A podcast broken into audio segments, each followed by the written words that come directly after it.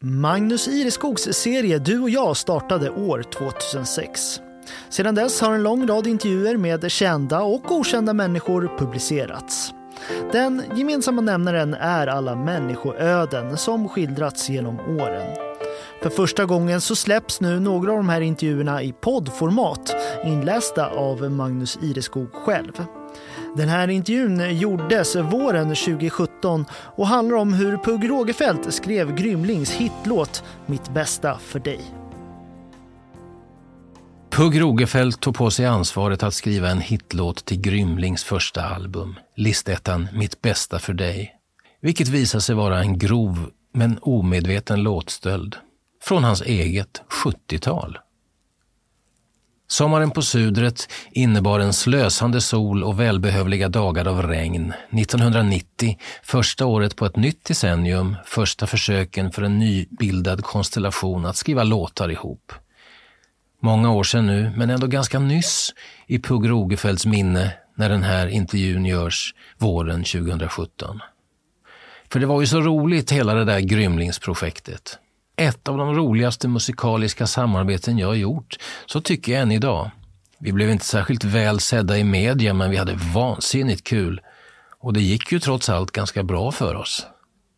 Du har ett sätt som jag inte har. Du har en blick som dröjer sig kvar. Vad de än säger, ja eller nej, jag sätter mitt allt, mitt bästa för dig. Mitt bästa för dig är första spår på Grymlings debutalbum, utgivet hösten 1990. Det är en av Pugs allra största hits någonsin, trots att den faktiskt kom till på beställning. Låtarna var inspelade, skivan praktiskt taget klar, men känslan var ändå att någonting saknades, en bärande singel. Så jag tog på mig ansvaret att få till en hitlåt. Bara sådär. Ses imorgon grabbar. Nu går jag hem och skriver en hit. Vi ska återkomma dit, men först en liten bakgrund. Grymlings var Mikael Rickfors idé. Han hade flyttat till Gotland och gården i Eksta bara något år efter att Pugg bosatt sig på ön i Lokrume. Micke ringde mig och det kändes så kul att göra det här. Allt var så spontant, oplanerat. Allt formades i stunden. Pugg hade själv varit inne på en liknande tanke. I hans fall att föra samman artister från de nordiska länderna till ett gemensamt projekt. Ricky Sorsa från Finland sa ja.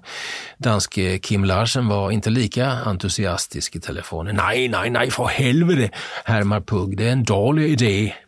Och jag vet inte, kanske var det tur att det inte blev något.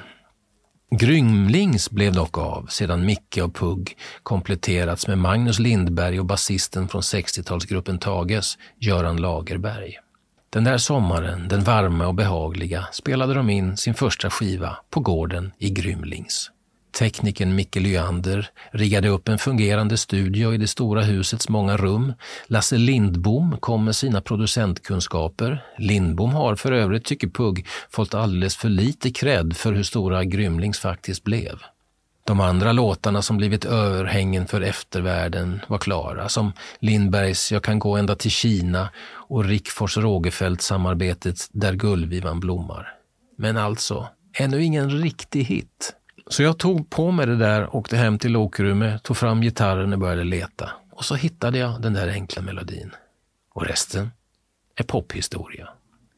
Kärleken är en annorlunda lek, ett spel vi kan spela för de som tror på den. Finns det en med lite solidaritet går dagen att leva, natten att sova.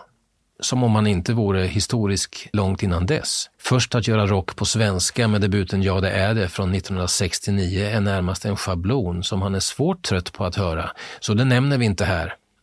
Även om han naturligtvis är stolt att vara en förebild och ha påverkat andra med det han gör.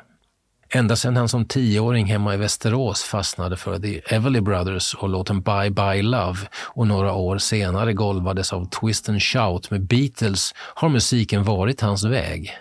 Du känner dem alla, alla låtar.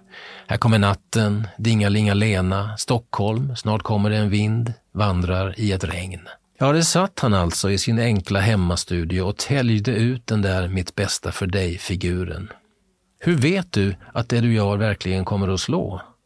Det går ju aldrig att veta. Ofta tar man fel.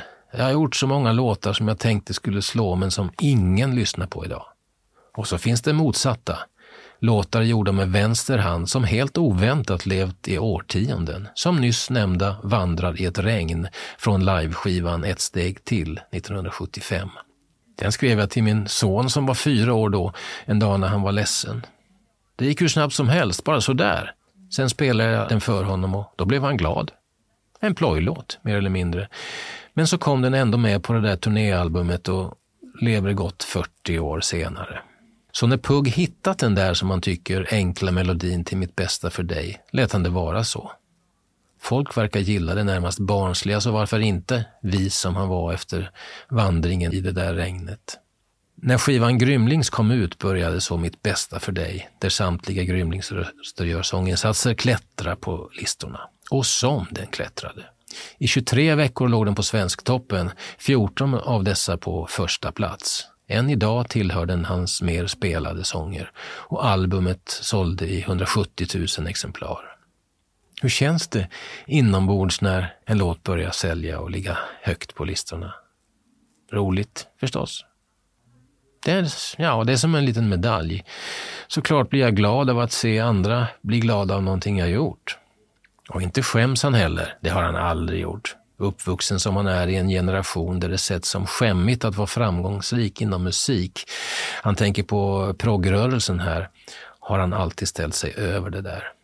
Grymlings blev illa åtgånget i en del musikpress. Det var tider då hiphop och house gällde bland Stockholms innefolk. Och att då komma dragande med gubbrock som luktade koskit, det hade man inte mycket för bland recensenterna. Illa åtgången hade han även varit tidigare, som 78 när han oväntat ställde upp i Melodifestivalen med låten Nattmara. Det var så vansinnigt kul att vara med, men jag fick en del stryk, du vet. Det fick inte vara något som glittrade på den tiden. Det skulle vara grått och mossa överallt. Genom åren har Pugg kunnat göra som han vill. Han är privilegierad, det vet han. Han har haft en del tur, men också hantverksskicklighet förstås och integriteten att gå sin helt egna väg. Jag kan välja när jag vill jobba och har man konstnärlig tarang tror jag på konstnärlig frihet. Det lät fint va? Jag är gärna runt och nosar på olika saker. Det kan såklart ge ett splittrat intryck, men vet du, det skiter jag i. Men han tackar verkligen inte ja till allt. När Lasse Stefans ville ha med mig på en platta, där gick gränsen. Vadå? Berätta. Det är några år sedan Warner hörde av sig om jag kunde tänka mig att medverka på en skiva som de höll på med. Men jag är verkligen allergisk mot dansbandsmusik. Det är så dåligt, trivialt. Ja, men Plura med, sa de. Jaha du, det får, jag, det får han stå för, sa jag. Nej, det blev inget med det. Dansband har dock spelat in just Mitt bästa för dig.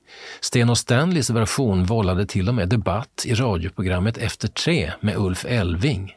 Sammankopplade i etern tvingades Sten Nilsson be Pugg om ursäkt för att de missuppfattat ett ord i texten. Tyranneri blev turalleri.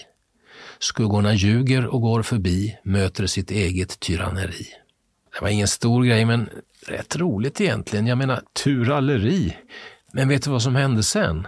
Nej? Jo, efter programmet blev jag uppringd av en språkprofessor som lät meddela att ordet tyranneri inte finns. Det heter tyranni så jag hade också fel. Sen dess sjunger han just tyranni när låten framförs. Det ordet använder även Stefan Sundström i den duettversion som finns på akustiska skivan Pug Unplugged, utgiven 2005. Maja Ivarsson gjorde Mitt bästa för dig till sin i tv-programmet Så mycket bättre 2012. Pugh gillade versionen, det var mycket raketbränsle i den tjejen. Men så var det det där med den stulna melodin. Han kände ju så väl igen den och att stjäla någon annans slingor skulle vara så oerhört pinsamt. Jag tänkte, är det någon tysk slager? Men ingen av de andra kände igen den, så vi, vi körde. 20 år senare, då fyra CD-boxen Pugg planerades, hittade producenten Erik Johansson, Eggis kallad, låten Max sång på en gammal tejp från 72. En originallåt av artisten själv. En helt annan text och versmelodi, men med en identisk refräng sett till melodin.